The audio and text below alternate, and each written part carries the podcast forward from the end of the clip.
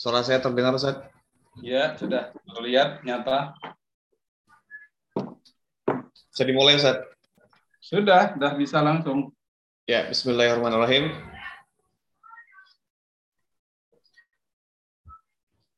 Assalamualaikum warahmatullahi wabarakatuh. Waalaikumsalam warahmatullahi wabarakatuh. Bismillah, alhamdulillah, wassalatu wassalamu ala rasulillah. Bismillahirrahmanirrahim. Tabayyana wa bayyana qamina bil haqqi wa anta khairul fatihin. Amma ba'd. Uh, langsung saja. Uh, Alhamdulillah di sore hari yang cerah ini agak hujan di sini. Uh, kami akan hmm. menyampaikan uh, sebuah presentasi mengenai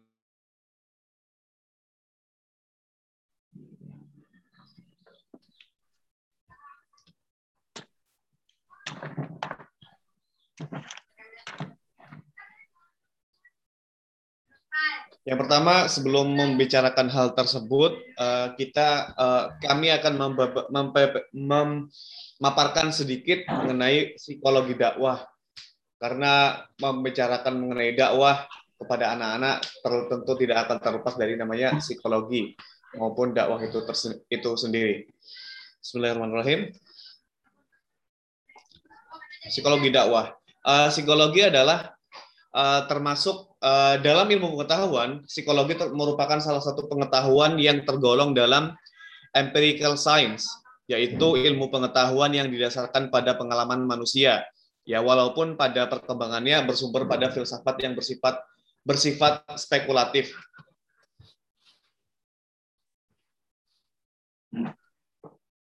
Uh, kemudian uh, beberapa sarjana modern mencoba membukakan beberapa definisi psikologi. Di antaranya ada uh, Willem Wundt mendefinisikan sebagai ilmu pengetahuan yang mempelajari atau menyelidiki pengalaman yang timbul dalam diri manusia, seperti pengalaman panca indera, merasakan sesuatu, berpikir, berkehendak, dan mempelajari, bukan mempelajari pengalaman yang di luar diri manusia. Karena pengalaman yang demikian menjadi objek kajian ilmu pengetahuan alam.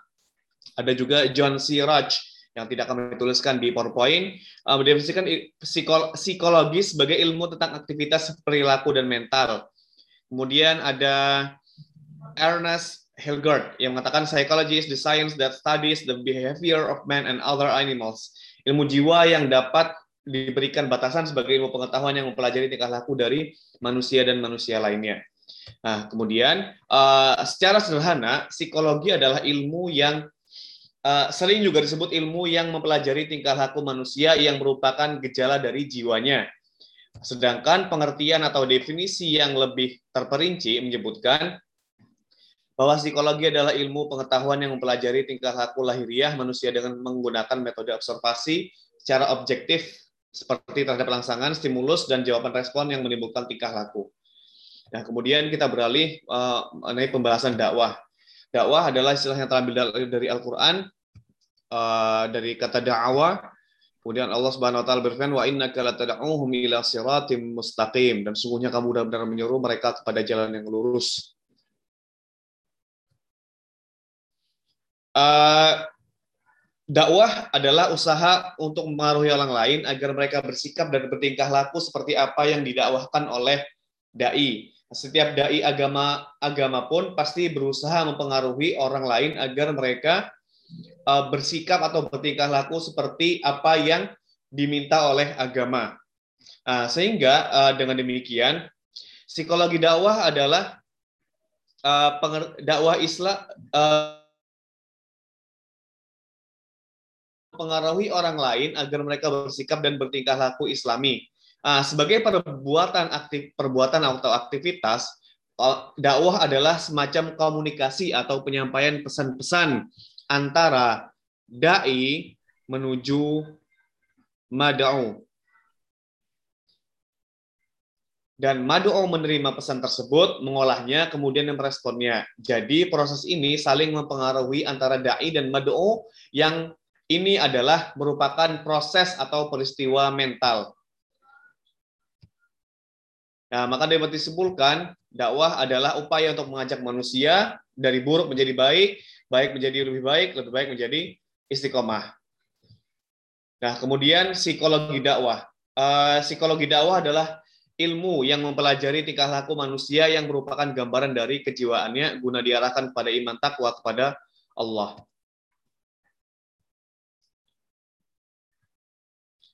Kemudian kita beralih menuju pembahasan uh, pendidikan anak dan juga urgensinya.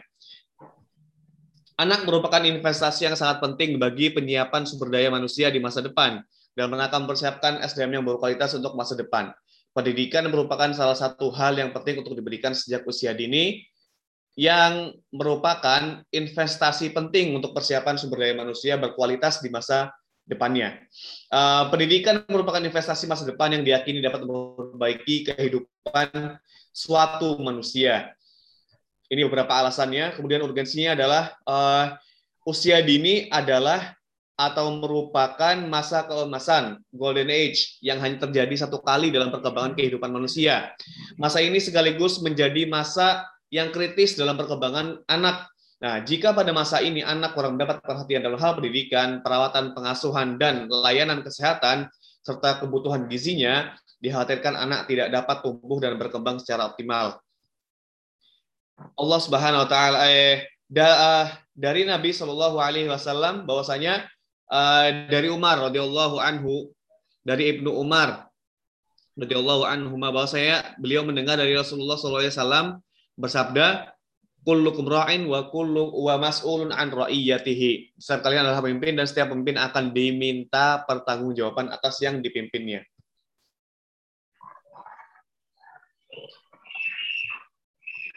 Masa usia dini merupakan fase dasar untuk tumbuhnya kemandirian, belajar untuk berpartisipasi, kreatif, imajinatif, dan mampu berinteraksi. Hal ini uh, senada dengan ungkapan seorang peneliti yang bernama Lat bahwa perkembangan intelijensi, kepribadian, dan perilaku sosial pada manusia terjadi paling cepat pada usia dini. Ah, kemudian bahkan menurut Benjamin S. Bloom yang merupakan pakar psikologi pendidikan, Separuh dari semua potensi intelektual sudah terjadi pada umur 4 tahun. Nah, dari sini dapat disimpulkan bahwasanya penanaman nilai-nilai kebaikan seperti kebiasaan dakwah, menghafal Al-Quran dan hadis pada usia dini, pada usia pada anak usia dini. Selain itu, perkembangan zaman yang semakin modern mempengaruhi nilai-nilai keagamaan anak ketika dewasa, nah, sehingga tantangan tantangan dakwah anak, tantangan dakwah kepada seorang manusia tentunya akan lebih berat ketika ia sudah besar uh, karena it, karena objek dakwah mengalami perkembangan ke arah yang lebih tinggi sesuai dengan tingkat kemajuan dan intelektual. Sebagaimana uh, yang seirama juga dengan dengan perkembangan ilmu pengetahuan dan teknologi. Nah, kemudian bagaimana caranya uh, cara mengajarkan dakwah pada anak usia dini, kita semuanya akan kembali ke uh, dijabarkan sebentar. Pendidikan anak usia dini bertujuan membimbing dan mengembangkan potensi setiap anak agar dapat berkembang secara optimal sesuai tipe kecerdasannya. Nah, tetapi juga ada yang bisa ada yang perlu digaris bawahi, ada faktor yang sulit atau bahkan tidak dapat diubah yaitu faktor genetis, faktor genetik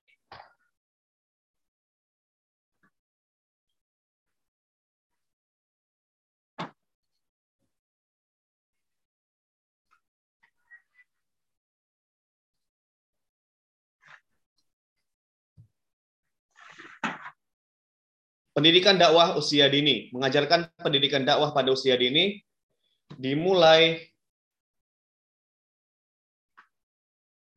dengan membaca membacakan membiasakan membaca Al-Qur'an sejak anak di dalam kandungan. Berdoa kepada Allah semoga mereka semoga Allah memberikan petunjuk kepada mereka dan taufik kepada mereka. Doa orang tua merupakan sebab yang sangat besar bagi kebaikan dan hidayah serta menanamkan nilai-nilai tauhidullah, keesaan Allah sejak awal.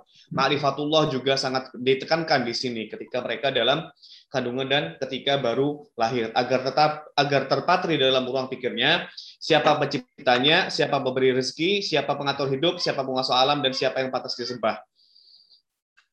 Kemudian uh, yang kedua adalah ma'rifatur rasul, menanamkan pendidikan ma'rifatur rasul sehingga anak sehingga mereka memiliki teladan yang mampu menjadi pemandu hidupnya dan mereka tidak salah menjadikan seorang atau seorang manusia menjadi teladan. Apalagi saat ini banyak para artis, tokoh-tokoh, youtuber-youtuber dan tokoh-tokoh non fiksi, eh tokoh-tokoh fiksi yang dijadikan idola oleh mereka. Yang tentunya ini sangat membahayakan dan mereka mulai cenderung untuk merupakan teladan mereka yang utama yaitu Rasulullah Shallallahu Alaihi Wasallam. Kemudian yang ketiga adalah tarbiyah akhlak dan suluk. Menanamkan tarbiyah akhlak dan suluk, eh, menanamkan tarbiyah akhlakiyah dan sulukiyah sejak dini agar anak menghormati orang tua dan yang lebih tua atau menyayangi yang lebih muda agar anak tahu adab makan, minum, berjalan, berpakaian dan berbicara serta adab-adab lainnya supaya mereka menyayangi siapa yang lalai dalam mengajarkan anaknya sesuatu yang sangat uh, mengajarkan anaknya sesuatu yang bermanfaat dan membiarkannya begitu saja, maka dia sama saja dengan membiarkan anaknya terjerumus melakukan terjerumus kepada hal yang tidak berguna dan bahkan buruk terhadapnya.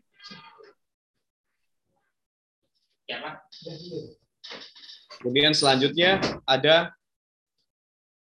memperkenalkan tokoh-tokoh Islam lintas generasi, baik dari zaman uh, baik dari zaman sahabat, uh, para tabiin kemudian sampai selanjutnya sampai masa sekarang para imam, para ulama, para pahlawan dan mujahidin Islam kita kenalkan mereka bukan memperkenalkan kepada uh, pemain bola, artis-artis dan orang-orang yang membuat mereka jauh dari agama.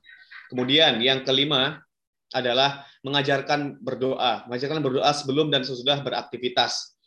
Uh, kita akan menyampaikan kepada mereka bahwasanya berdoa berarti memohon pertolongan dan kelancaran kepada Allah Subhanahu wa taala atas aktivitas yang hendak kita jalankan. Uh, jangan lupa kemudian sesudahnya ketika kita sudah melaksanakan sebuah kegiatan atau aktivitas kita mengucapkan hamdalah. Kemudian selanjutnya uh, melarang anak dengan cara tidak mengecapnya dengan dosa maupun neraka. Jika jika kita uh, terpaksa untuk melarang anak melakukan sesuatu, kita mengupayakan untuk tidak mengecamnya dengan dosa, neraka dan hal-hal menakutkan lainnya. Uh, pola pikirnya terlalu konkret operasional, cenderung sulit untuk memahami hal-hal yang seperti ini. Uh, sehingga kita harus menasihati mereka terus-terus dan terus-menerus. Kemudian selanjutnya,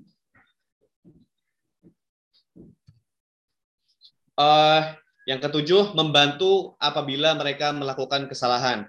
Apabila anak melakukan kesalahan, kita membantu mereka untuk menemukan jalan dalam memperbaiki kesalahannya tanpa harus mengancam dengan dosa, neraka dan sebagainya. Karena hal uh, uh, karena hal tersebut akan membuat perspektif yang negatif perspektif yang negatif terhadap Islam dari eh kepada anak-anak.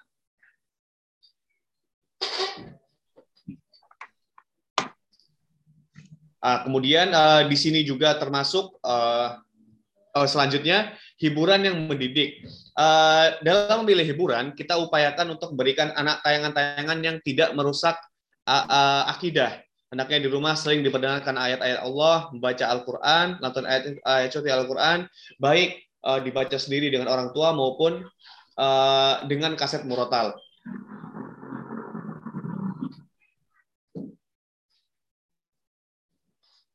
Yang kesembilan adalah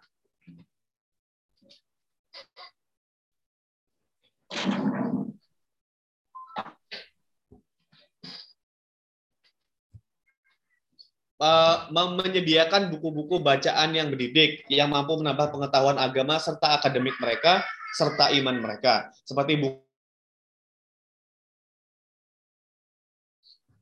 uh, buku perjuangan-perjuangan mujahidin di jalan Allah itu juga sangat penting untuk anak sebagai uh, agar mereka semakin semangat untuk menjalankan uh, agama Islam uh, sehingga mencegah uh, dan juga kita ketika mereka menonton televisi kita harus menjauhkan mereka dari tontonan-tontonan yang tidak pantas. Nah, kemudian yang ke-10 adalah memasukkan anak ke sekolah Islam. Memasukkan anak-anak ke sekolah Islam dimaksudkan agar anak sejak dini berkumpul dengan orang-orang yang berakhlak dan istiqomah agar dapat memberikan pengaruh dan menjadi teladan bagi anak-anak untuk berkomitmen dalam agama dan berpedoman dengan syariat serta dalam bersikap terhadap orang tua. Kemudian yang ke-11 mengenalkan bahasa Arab dan mengajak mereka untuk mengikuti kegiatan Islami, entah itu sholat berjamaah kita ajak mereka, karena kemudian juga kita mengenalkan mereka bahasa Arab karena bahasa Arab adalah bagian dari agama. Jangan seperti isu-isu yang hangat seperti sekarang ini, eh, bahasa Arab dianggap sebagai bahasa teroris. Ya, mereka tidak ber berpendapat tanpa otak. Mereka berpendapat hanya dengan nafsu mereka saja. Nah, kemudian setelah kita uh, mengajarkan mereka dakwah dari kecil, kemudian melanjut ke metode selanjutnya yaitu mengenalkan dakwah kepada anak. Dalam membimbing dan mengembangkan potensi anak usia dini, perlu memilih metode yang tepat. Nah, di sini metode-metode yang dilakukan uh, harusnya dilandasi alasan yang kuat dan faktor-faktor pendukungnya, seperti karakteristik tujuan kegiatan dan karakteristik anak yang diajar. Uh, karakteristik, karakteristik tujuan adalah pengembangan kognitif, pengembangan kreativitas, pengembangan bahasa, pengembangan emosi, pengembangan metodik, dan pengembangan nilai, serta pengembangan sikap dan perilaku. Uh, setelah dijabarkan tadi, uh, ada beberapa hal ada beberapa metode penanaman dakwah yang tentunya dapat dipilih sesuai dengan kondisi dan lingkungan anak. Ah, kami menjabarkan beberapa hal. Yang pertama ada metode bercerita. Ah, bercerita dapat dijadikan metode untuk menyampaikan nilai-nilai yang berlaku dalam masyarakat. Ah, dalam cerita tersebut kita tanamkan metode, berbagai berbagai nilai moral, nilai ketuhanan, nilai sosial, nilai budaya dan sebagainya. Ketika bercerita seorang guru juga atau seorang pendidik, seorang dai juga dapat menggunakan alat peraga karena anak-anak mungkin belum dapat berpikir secara abstrak. Alat peraga dapat digunakan misalnya boneka, tanaman, benda-benda tiruan, dan hal-hal yang lain-lain sehingga membuat cerita tersebut lebih hidup dan menarik perhatian siswa. Metode cerita uh, di sini sangat-sangat efektif dan cenderung akan lebih mudah untuk diingat terus oleh anak ketika cerita tersebut diaplikasikan langsung oleh guru. Misalnya uh, ada cerita uh, harimau, harimau yang hendak memakan kancil. Kemudian ada teman sahabatnya kancil. Seterus seterusnya. Itu contoh yang eh itu metode yang pertama. Ada metode yang kedua adalah metode bernyanyi. Nah, metode bernyanyi uh, pembelajaran yang secara real mampu membuat anak senang dan bergembira. Anak diarahkan pada situasi dan kondisi psikis untuk membangun jiwa yang bahagia, senang menikmati keindahan, senang menikmati kehidupan, mengembangkan rasa melalui ungkapan kata dan nada. Nah, kemudian ada metode bersajak. Uh, metode bersajak ini atau bersyair, uh, kegiatan yang akan menimbulkan rasa senang, gembira, dan bahagia pada diri anak. Sehingga sehingga uh, karena secara psikologis anak usia dini itu sangat haus dengan dorongan rasa ingin tahu, ingin mencoba segala sesuatu dan ingin melakukan sesuatu yang belum pernah dialami atau dilakukannya. Nah, dari metode sajak ini, guru bisa menanamkan nilai-nilai moral yang dapat kita sisipkan ke dalam sajak-sajak ataupun syair-syair yang kita ajarkan kepada mereka nanti. Kemudian metode selanjutnya ada metode karya wisata. Uh, pengembangan berbagai aspek di sini maksudnya adalah uh, metode karya wisata di sini bertujuan untuk mengembangkan aspek pengembangan anak yang sesuai dengan kebutuhannya. Misalnya pengembangan aspek kognitif, bahasa, kreativitas, emosi, kehidupan bermasyarakat, dan penghargaan pada karya atau jasa orang lain. Uh, kemudian Metode yang kelima adalah pembiasaan atau penanaman moral. Uh, pembiasaan di sini adalah uh, pembiasaan pembiasaan tika uh, pembiasaan pembiasaan tika laku baik yang dilakukan pada selama proses pembelajaran. Misalnya uh, berdoa dan berdoa sebelum dan sesudah belajar, berdoa sebelum makan dan minum, mengucap salam kepada guru dan teman, merapikan main mainan setelah belajar, berbaris sebelum masuk kelas dan sebagainya. Nah, kebiasaan ini harusnya uh, pembiasaan atau yang bersifat penanaman moral dilakukan secara konsisten. Uh, jika anak uh, kemudian aplikasinya jika anak di sini melanggar maka mereka diberikan hukuman. Uh, kemudian metode bermain. Yang selanjutnya yang keenam metode bermain. Uh, dalam bermain uh, banyak sekali terkandung nilai dakwah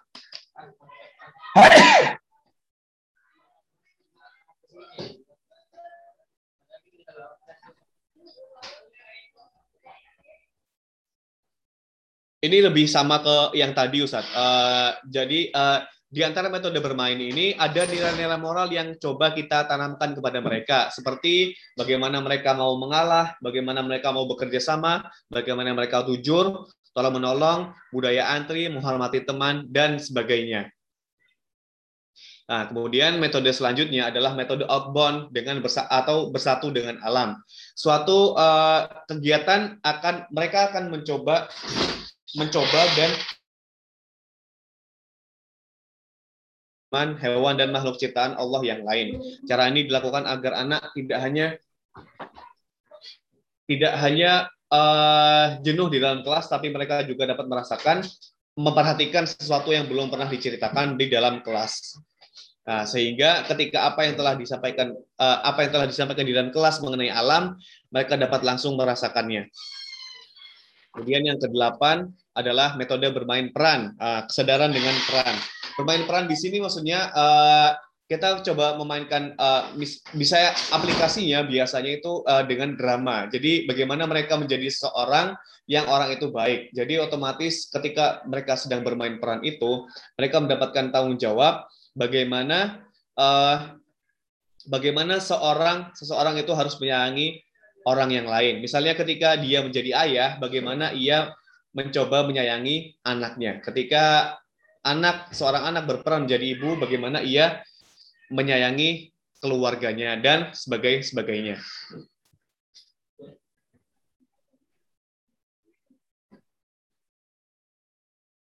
Kemudian metode selanjutnya adalah metode diskusi. Nah, diskusi yang di sini adalah mendiskusikan suatu peristiwa. Uh, jadi anak-anak itu eh, dibagi menjadi beberapa kelompok, kemudian kita berikan mereka suatu peristiwa atau kasus, dan mereka mendiskusikan hal tersebut yang dengan mengambil nilai-nilai kebaikan dan juga mencegah atau menghindari nilai-nilai yang tidak bagus. Kemudian yang ke 10 adalah teladan. Uh, otomatis uh, guru moral yang ideal adalah mereka yang dapat menempatkan dirinya sebagai fasilitator, pemimpin, orang tua, dan bahkan tempat menyadarkan kepercayaan, serta membantu orang lain.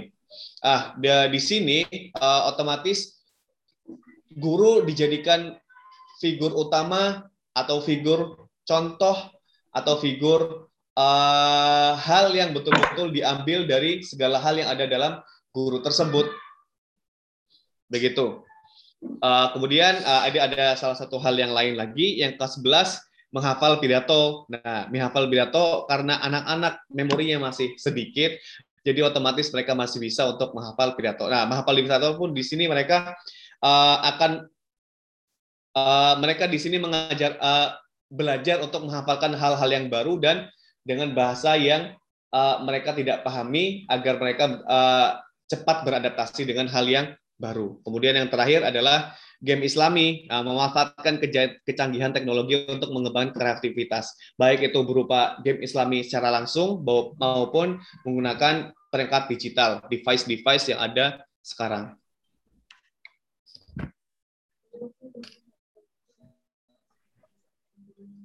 Kesimpulannya, uh, mengenalkan dakwah pada anak usia dini membutuhkan kesabaran ekstra, yang tentunya uh, harus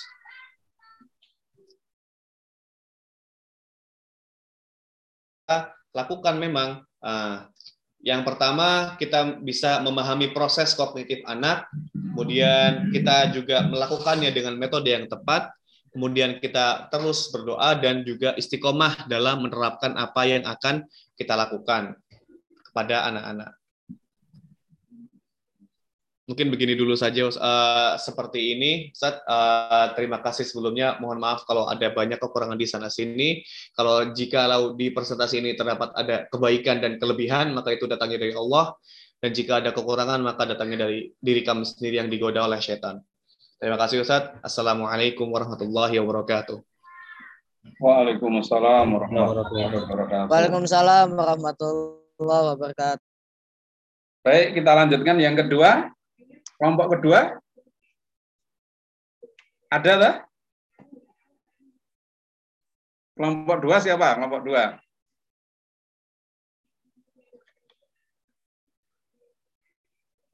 Ya. Kelas B. Ada enggak atau pembahasnya dulu? Kelas B ada enggak yang maju hari ini?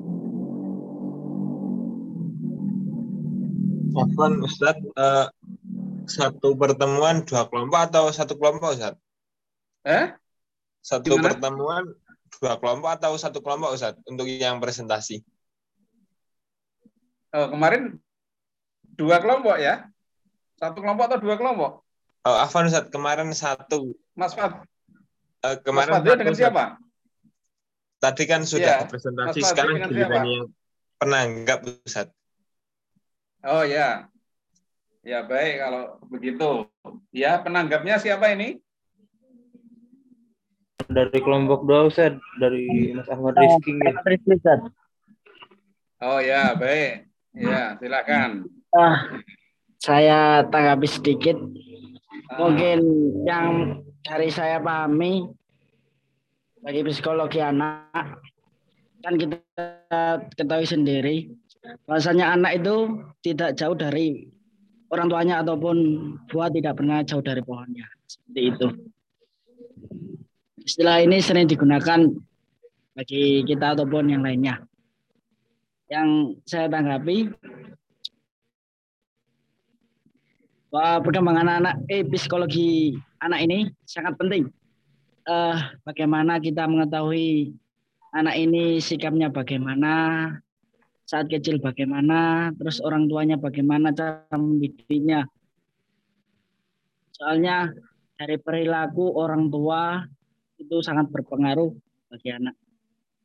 Eh, terus ada sedikit eh, cerita ya ini kan tentang pemimpin ya yang pasti kita akan mempertanggungjawabkan apa yang kita pimpin. Jadi Roin ini pernah dijelaskan oleh se- seorang ustadz itu bahwa Roin itu pengembala ataupun seseorang yang mengembala. Gampangnya itu mengatur segala sesuatu. Jadi ketika seorang keluarga yang dipimpin oleh bapaknya, maka otomatis mencari ibu yang baik bagi anaknya. Maka otomatis dari anak ini bisa tumbuh bibit-bibit atau yang unggul DM yang baik untuk masa depan. Seperti itu saja. Mungkin dari masa ibu ataupun yang lainnya. Baik, sekarang floor ya siapa yang mau bertanya atau menanggapi yaitu ya psikologi anak ya eh, perspektif dakwah dalam psikologi anak. Nah, eh, salah satu yang tadi belum dijelaskan kalau tidak salah tadi tentang karakteristik dasar anak. Nah, ini. Ini ya, karakteristik dasar anak tadi nampaknya Mas Fadil perlu mengulangi, ya. Nah, jadi itu. Kalau anak sebelum lima tahun itu atau sebelum atau tiga tahun, ya nol tahun sampai satu tahun sampai tiga tahun, ya itu anak itu punya karakteristik dua. Nanti tambah umur, ya eh, sejalan dengan perkembangan kognitifnya ya pikirannya maka kemudian akan tambah. Jadi begitu. Ya akan tambah hilang atau tidak kentara. Jadi begitu. Apa sifat dasar itu? Yang pertama adalah sifat dasarnya imitation atau imitasi. Meniru. Ya orang-orang yang paling dekat dengan dia. Nah ini. Ini meniru. Yang kedua adalah sifatnya statis. Jadi begitu, ya. Statis itu bisa mudah marah, mudah kecewa, mudah frustasi, jadi begitu ya. Jadi begitu. Misalnya eh, dia main eh, baru bermain ya alat bermainnya itu diganggu maka dia kemudian apa marah kalau tidak mampu marah dia menangis ya kalau tidak mampu menangis maka kemudian dibuang atau merusak itu mainan itu nah itu di antaranya karena mangkel dengan atau marah dengan orang yang ada di dekatnya. Jadi begitu eh, ini. Ini anak yang wajar ya. Maksudnya tidak hiperaktif dan jadi ya statis. Ya jadi ini di antaranya kemudian yang kedua tadi adalah meniru orang yang paling dekat kalau dia paling dekat dengan ibu ya tingkah laku ibu walaupun dia seorang laki-laki ya senang masak dan seterusnya jadi begitu kalau dia dekat bahkan dengan bapak, maka bapak suka nanam, maka kemudian dia nanam-nanam. Apa saja ditanam. Daun ditanam dan seterusnya dan kemudian adalah kadang-kadang memperlihatkan kepada ibunya, ya jadi begitu. Kalau dia belum ngomong, oh oh, jadi begitu. Ya kalau sudah ngomong ya eh, kalau enggak ya pakai pada tangannya dilihatkan. Nah kalau ibunya itu memberi jempol dengan senyum, maka dia puas, dia senang dengan apa yang di dia kerjakan. Ya, tapi kalau tidak, nah, maka dia akan tadi akan mangkel, akan marah, akan frustasi. Nah, ini di antaranya. Ah, karena itu meniru tadi, maka berilah anak itu teladan atau bahasanya apa ya? Kalau tidak lain mungkin bahasanya bisa teladan, tapi bisa idola. Jadi begitu ya, idola yang baik. Ya, jadi begitu ini di antaranya idola yang baik ya misalnya yang dewasa kemudian memberitahu kalau wahing gitu, bersin maka ditutupi eh, dia akan mengikuti nanti ketemu orang salaman nah dia akan mengikuti jadi begitu ya ada temannya kemudian dia baru makan makannya itu satu maka diberi contoh diparuh, berikan kepada temannya. Nah, dia akan ikut. Nah, jadi begitu, dia akan ikut. Nah, ini ini di antaranya apa? Imitasi sifat apa? Dasarnya. Yang kedua tadi adalah statis, tidak berubah. Nah, maka nanti perkembangan kognitifnya itu jalan, kognitifnya itu menjadi lebih, eh, maka tadi berkurang. Menirunya tadi berkurang, statisnya itu berkurang. Jadi bisa berubah mengikuti orang yang paling apa dekat. Jadi begitu. Nah ini kalau orang yang paling dekat itu merubah dengan membiasakan atau habit, ya kalau ada memberikan pembiasaan yang baik, maka kemudian dia akan ikut. Nah, jadi begitu. Ya ini ya. Kalau orang yang dekatnya itu kemudian mengajari suara-suara dia akan ah, akan tahu gitu ya. Suara apa itu? Nah, dia akan tahu. Jadi begitu. Nah, dia dia akan apa? Akan meniru. Ya jadi begitu ya tapi kalau ya diajari nyanyi nanti juga bisa walaupun dia hanya tepuk tangan saja sambil senyum jadi begitu. Nah dia kemudian apa bisa ya ini. Sehingga tadi saya kira hafalan-hafalan ya yang paling pendek ya atau terpendek kulhu ina atau ina wal asri kemudian doa-doa nah ini nah, nanti kalau dia bisa hafal maka kemudian tidak akan lupa sampai dewasa nah, ini di antaranya begitu Demikian juga kebiasaan-kebiasaan yang memateri ya sampai terpatri pada dirinya nanti sulit untuk dilupakan. Ya, misalnya eh, di tempat pariwisata dia diajak ke Bonbin misalnya, kebun binatang. Dia mau makan bareng maka bismillahirrahmanirrahim. Nah, dia begitu. Ya, sehingga yang lainnya kemudian melihat kemudian yang kecil aja bismillah, yang dewasa berarti apa? ya akan juga sama melakukan seperti itu. Nah ini ini ini di antaranya. Nah, tadi Mas Fadil silahkan tadi apa ada sifat dasar selain dua tadi imitation ya dan statis Jadi begitu, statis. Jadi begitu. Nih, silakan Mas Fadil atau Mas Ahmad Rizki.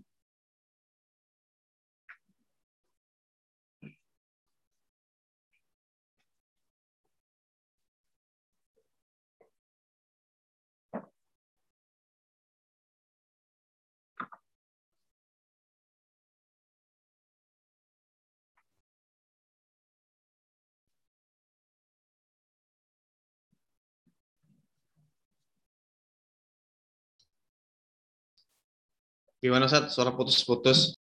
Oh, yang siapa yang terputus-putus? Saya. Saya Ustaz sepertinya. Hmm.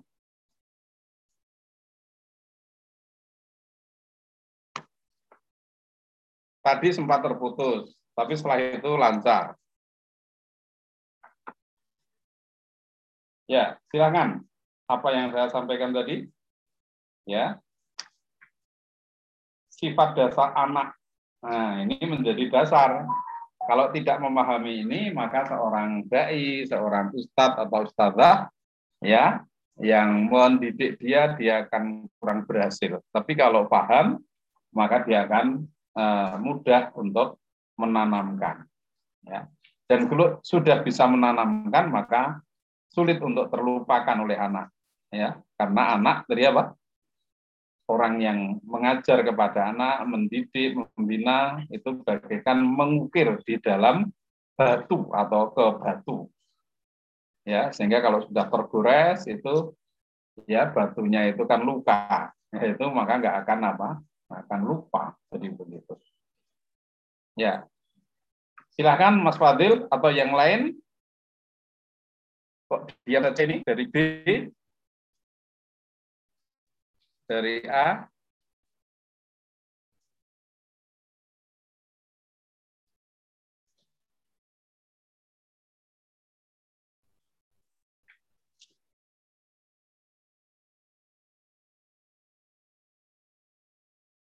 Uh, konsep izin bertanya, Ustaz. Ya. Uh, pada pemateri, kan tadi yang sempat disampaikan oleh pemateri dengan materi barusan ada beberapa uh, yang di saya beberapa gitu yang menjelaskan tidak boleh melarang anak gitu. atau eh ya atau melarang eh apa ya, melarang anak dengan dengan uh, menjelaskan tentang ancaman neraka dan sebagainya. Nah, uh, lalu bagaimana dengan uh, ada beberapa segmen yang menjelaskan kalau ya anak itu jangan jangan dilarang, ya kan ada ya, statement yang muncul kalau anak itu gak boleh dilarang cukup dijelaskan atau di, diungkapkan dengan kata-kata yang lain. Bagaimana ya, itu.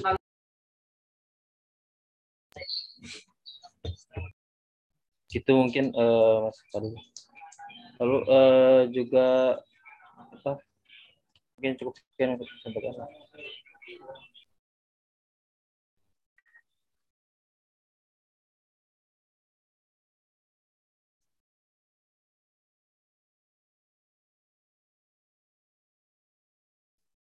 Gimana?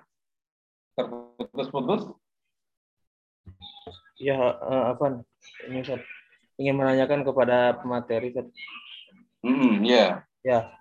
Uh, kalau tadi di, di yang dijelaskan oleh pemateri tentang konsep berdakwah kepada anak ini kan salah satunya itu uh, apa ya uh, ketika melarang anak yang melarang anak tuh jangan memberikan seperti kayak ancaman neraka dan sebagainya gitu saja tentang harta dan sebagainya.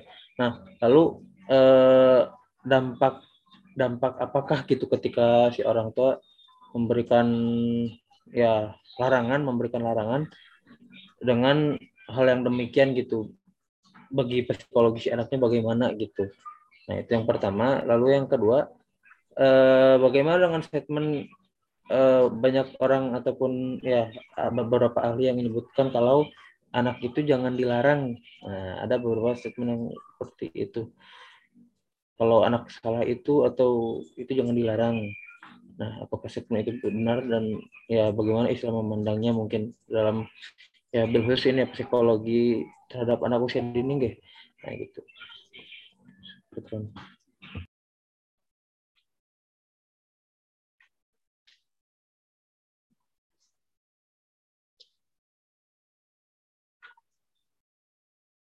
Silahkan Mas Fadil. Kalau anak itu tidak dilarang. Ya. Apa saja yang dilakukan anak itu diridhoi. Jadi begitu. Gimana kira-kira?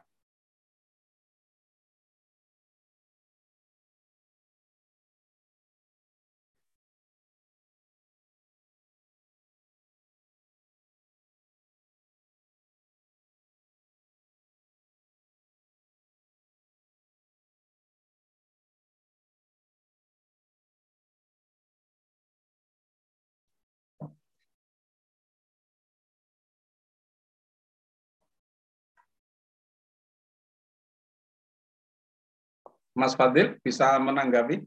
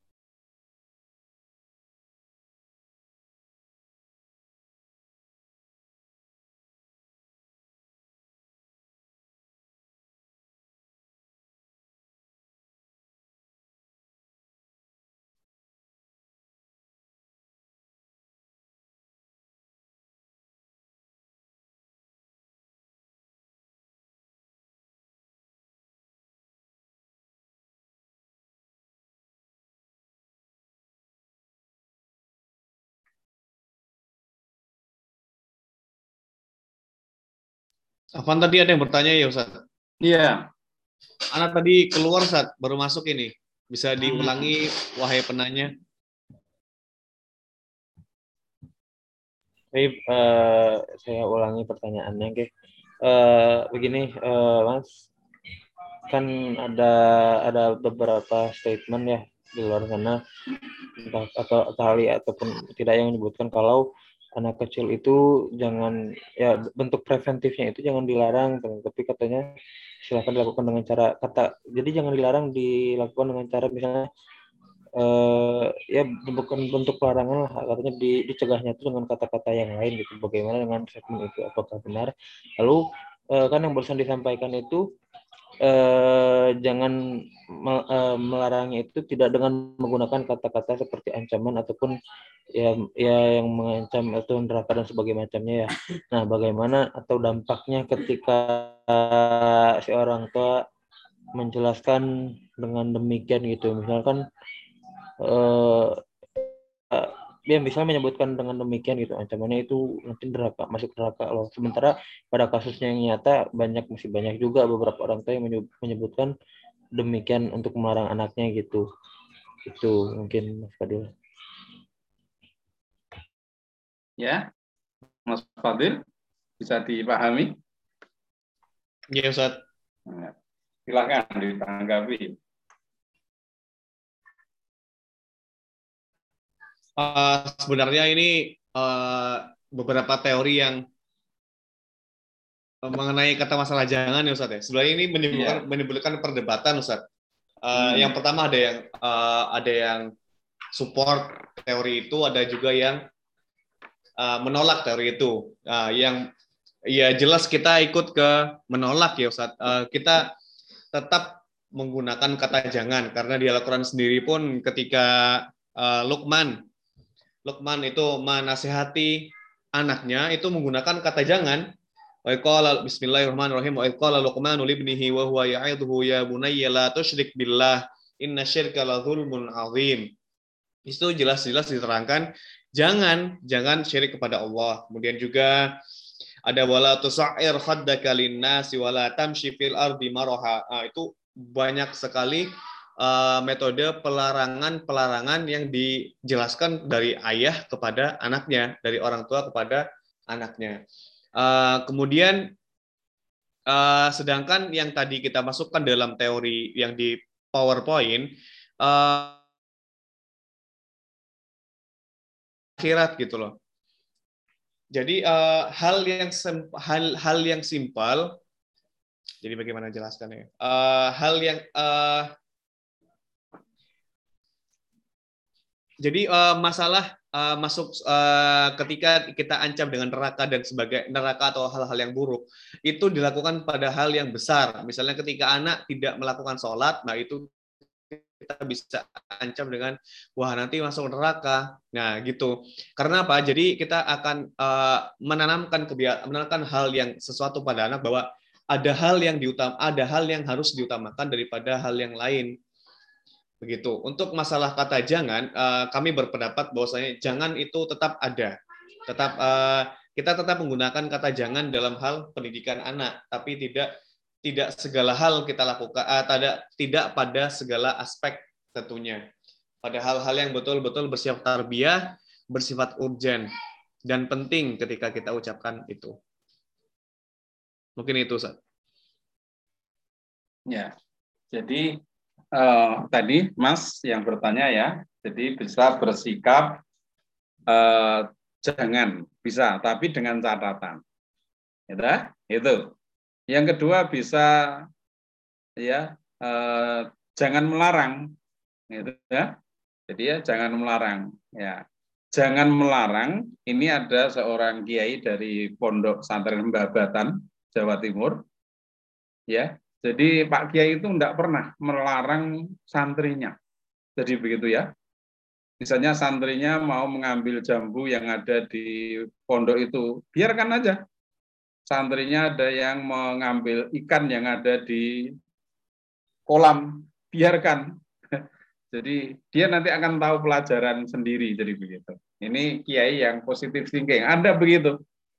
Ya, sehingga kiainya itu justru malah disegani, ya dikagumi, jadi begitu ya. Nah, dia tidak pernah apa larangan. Nah, jadi begitu ya. Misalnya ada santri mau pulang padahal pas ujian eh, dia membolehkan. Jadi begitu ya. Ya sehingga kadang-kadang ustadz yang lain jadi bingung. Ini ya ini baru ujian kok. Dia begitu ya ya. Nah, nah ini ya. Eh, ada begitu ya yang seperti itu. Ya tapi kebanyakan orang itu adalah memakai teori yang ya dia mengatakan jangan ya kalau dia itu berbahaya, terutama destruktif, merusak. Jadi begitu ya. Misalnya di pondok pesantren ada anak yang suka mencuri. Padahal dia sudah memiliki, tapi punya kesenangan mencuri. Nah ini kalau di pondok yang seperti Pak Kiai tadi didiamkan aja. Tapi kalau pondok Gontor Darussalam, nah maka langsung dipanggil anak itu, kemudian diantar ke rumahnya alias dikembalikan. Nah,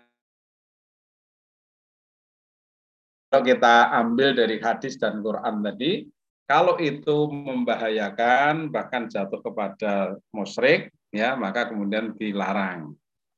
Ya, tapi kalau tidak membahayakan, mungkin dia akan mendapatkan apa?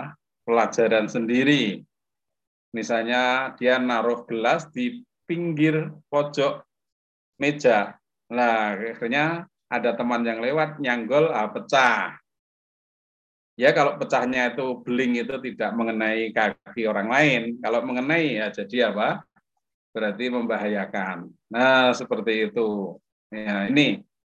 Ya, tapi kalau Pak Kiai itu tidak dilarang. Akhirnya biar dia tahu, oh ternyata saya kalau naruh gelas di pinggir, maka cenderung orang lain kalau mepet di meja itu akan menyenggol dan akhirnya jatuh, ya gelasnya pecah, dan kemudian belingnya bisa mengenai orang lain, ya baik langsung maupun tidak langsung. Nah ini ini ini uh, anak jadi dapat pelajaran, akhirnya hati-hati.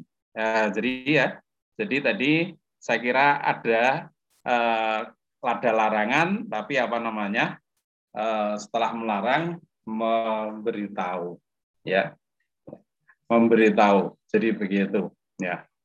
Mengapa ini saya larang? Ya, jadi ya begitu ya. Mengapa ini saya diamkan? Nah itu di diberitahu. Jadi begitu ya. Ya. Ada kiai yang langsung kalau ada yang salah dia nggak ngomong, tapi langsung dipukul. Ya, pasti pukulnya dengan pukul pelajaran, bukan pukul apa namanya membahayakan. Ya, ada yang begitu, ya. Ya, misalnya cerita santri yang tanya tentang apa? Ya, setan nanti kalau di neraka apa panas, kan itu ya. Maka Pak Kiai kemudian apa? Meminta supaya santri yang bertanya itu mengambil pasir atau tanah. Nah, itu ya, mengambil tanah.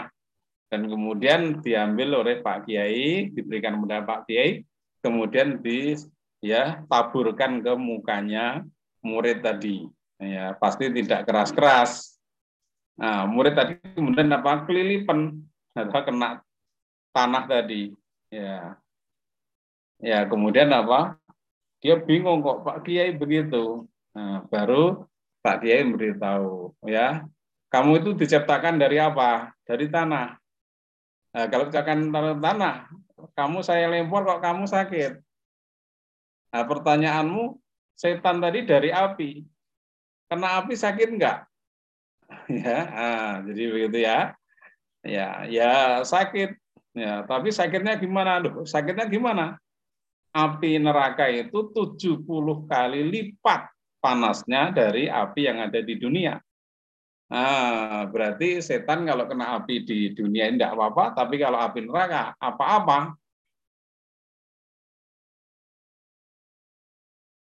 Nah, saya kira ini Mas Fadil. Jadi begitu. Ya, jadi yang bertanya memang ada orang yang berpikiran seperti itu. Jadi jangan melarang kepada anak. Ya, tetapi ada orang yang ya tetap melarang kalau anak itu cenderung destruktif. Mengapa?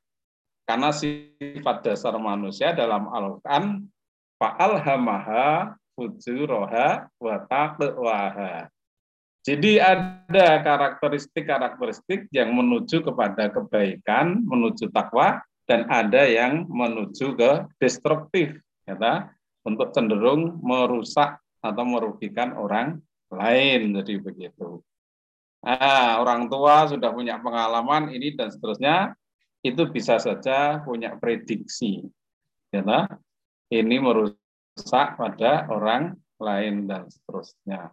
Nah ini termasuk anak misalnya diberi atau didekatkan dengan laptop anak akan mejet-mejet jadi begitu ya, akan menekan tombol-tombol laptop itu dan akhirnya ada tombol yang kepejet.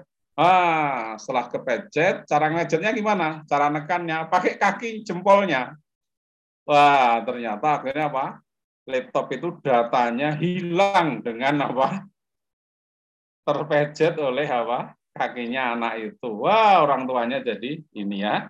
Ya, Ya, ada cerita ya, ada teman dosen ya disertasi sudah jadi ternyata hilang. Bukan laptopnya hilang, tapi isinya itu. Akhirnya dia gagal maju promosi doktor dan akhirnya dia melalui apa namanya pemikiran yang panjang akhirnya dia memilih tidak mengulangi lagi atau tidak maju ujian untuk membuat disertasi lagi. Ya, ini ya, mengingat umurnya. Nah, jadi begitu, ya. Sehingga dia sekarang alumni S2, S3-nya nggak selesai. Nah, jadi begitu ya. Eh, ketika saya mau cerita, ternyata eh, mau bertanya, beliau sudah memberitahu kepada saya. Jadi begitu ya. Ya, nah, cuman orang itu adalah ada di sekitar kita, di kamu, sering ke kali orang dan seterusnya. Orangnya tawadu, ya ikhlas, membantu banyak, bahkan wakaf pada PUTM, jadi begitu. Nah, dia memilih itu mengingat umur dan seterusnya. Nah, ini ini makanya tadi anak kalau kira-kira mejet-mejet laptop tadi maka kita mengatakan apa? Mungkin jangan dengan kita tidak mengatakan jangan mungkin anak itu diangkat ya dipindah atau diberi mainan yang cenderung dia apa? pergi menuju ke mainan yang baru dan tidak merusak. Nah, jadi begitu tadi bahasanya Mas Aryo tadi ada madhab yang tidak melarang kepada anak, tapi ada madhab yang cenderung melarang kepada anak. Kalau ibu-ibu, madhabnya ibu-ibu, pasti apa? Banyak jangannya, banyak melarangnya. Bahkan kadang-kadang tidak dilarang, tapi pantatnya dicubit atau diselentik. Nah, ini ya, nah, sehingga anak itu kemudian menjadi apa? nangis. Nah, jadi begitu. Ya, baik, silakan kalau ada pertanyaan lagi yang berkaitan dengan psikologi anak ini sehingga kita jadi lebih jelas memahami itu. Jadi ada alumni PUPM ini yang menjadi konsultan anak. Jadi begitu ya. Sehingga dia tahu anak umur ya lima bulan, anak umur satu tahun, anak umur satu tahun setengah, anak umur dua tahun, tiga tahun, ini dia hafal sifat-sifatnya jadi seperti itu. Sehingga kalau dia memberikan uh, materi, ya konsultasi segala, ya yang mendapat konsultasi dia menjadi senang, puas, nah, jadi begitu. Dan dia menjadi biasanya bertindak bijak jadi begitu. Baik, Mas Fadil, ada lagi yang mau disampaikan, Mas Fadil? Sementara ini insya Allah cukup, Ustaz. Oh ya, baik. Ya, saya mau membunyikan presensi. Tetapi sebelum saya membunyikan presensi, untuk yang akan datang, satu pertemuan ini ada dua kelompok. Ada dua yang maju. Ya, Habibur Rahman ada, Mas Habibur Rahman? Hadir Ustaz. Ah, besok maju ya. Dari oh, kelompok A. Ah, terus kelompok B siapa yang maju? Saya Ustaz. Ya. Siapa? Mas Badru Ustaz. Eh, oh, Mas Afan. Mas apa? Badru Ustaz. Oh ya. Jadi besok ada dua ya yang maju dari kelas A ini Mas Habibur Rahman, kemudian kelas B yang maju Mas Badru Taman. Hari gitu ya. Afan Ustaz. Hah, ya? Berarti presentasinya dipisahkan Ustaz?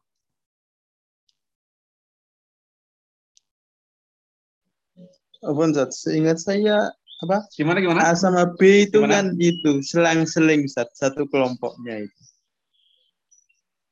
Seingat saya. Oh iya, selang-seling. Tapi namanya ini ya ini nanti tidak selesai satu semester gitu. Ya, kalau satu satu satu ganti. Ya, maka besok mulai besok adalah dua-dua A dan B begitu. Tapi masih satu tema ya, Sat? Hah? Tapi masih satu tema, Sat? Nah, jadi oh. Rahman. Afan Ustaz, uh, uh, kan satu tema itu kan dua orang satu kelas A satu kelas B berarti kalau dua kelompok besok empat orang Ustaz, atau iya, gimana? Iya empat orang. Tapi ini tadi Mas Fadil sendiri ya? Satu Dari sama. Oh, berarti besok dua tema Ustaz. Nah, dua tema besok. Mulai besok. Mulai besok dua tema. Begitu Mas Badru sama Mas Habib? Oke, Ustaz. Ya. Berarti kelompok saya berjuru sama saya, terus satu kelompok lagi urut absen setelah saya, Ustaz berarti. Ah, Berarti Mas Isa sama siapa? Mas Jihan, Urut absen kelas B setelah Mas Badru. Mas Jihan. Mm-mm. Itu Ustaz berarti. Enggak, yang saya tanyakan tadi Mas Fadil itu sendiri. Iya. Mungkin temannya nggak bisa masuk pasangannya. Oh, gitu ya. Mas Fadil sendiri juga keluar masuk tadi. ya. Oh, oh, Mas Berarti Fadil dengan siapa? kemungkinan Mas Fadil? temannya tadi nggak Sama sama Arman Ustaz. Hah? Sama, Sama Arman. Ya. Arman itu kelas B Ustaz. Oh, Mas Anu ya. Ya, ya, ya, ya, ya. Ya, baik. Ya. Mas Arman sekarang enggak ada. Ada nggak Mas Arman? Tidak ada. Di room nggak ada, Sat. Hmm, nggak ada. Ya, baik. Besok Mas Badru Tamam sama Mas Pawas ya. Siapa kelompoknya? Mas Habib, Ustaz. Oh, Mas Habib. Oh Yes. ya. Oh ya, baik. Ya. Ya. Ya, besok kalau Mas Arman sudah bisa, maka besok dua kelompok karena Mas Arman supaya nanti dapat tampil. Jadi begitu ya. Ya. Ya, besok Mas Badru Tamam sama Mas Habib, kemudian baru ya Mas Arman. Ya. Baik. Begitu ya, tolong diberitahu ya. Sekarang Mas Aiger ada? Hadir Ustaz. Ya. Kemudian Mas Ahmad Rizki?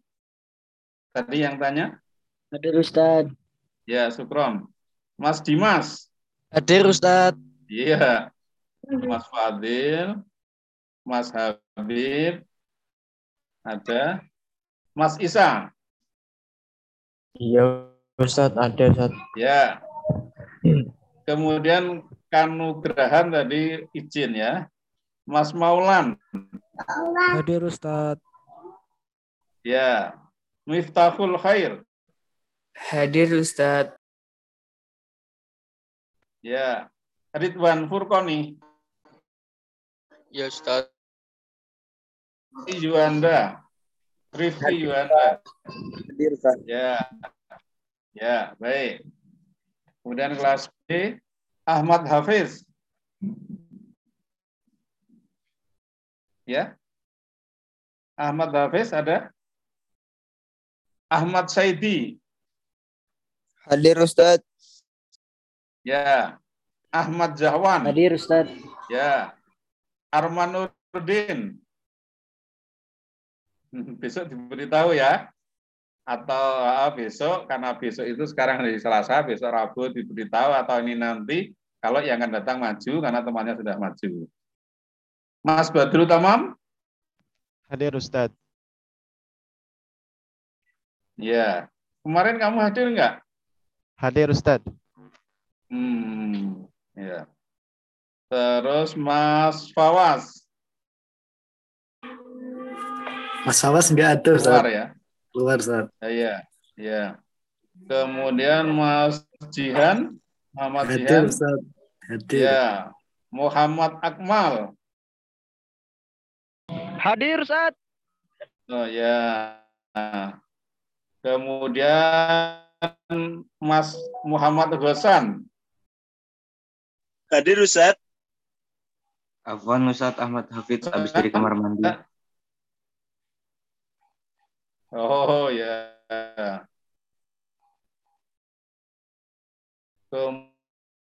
Kemudian Nur Faizi, Hadir Ustaz. Muhammad, oh ya. Kemudian Muhammad Rausan, Hadir Ustaz. Sukron. Kemudian Rifan Aditya. Hadir Ustaz. Ya, ya. Kan Aditya. Sukron, saya kira hari ini itu saja dulu. Ya, sekali lagi kita tadi membahas masalah ah, dakwah dalam perspektif psikologi anak atau psikologi anak dalam perspektif dakwah. Dan tadi sudah gamblang dijelaskan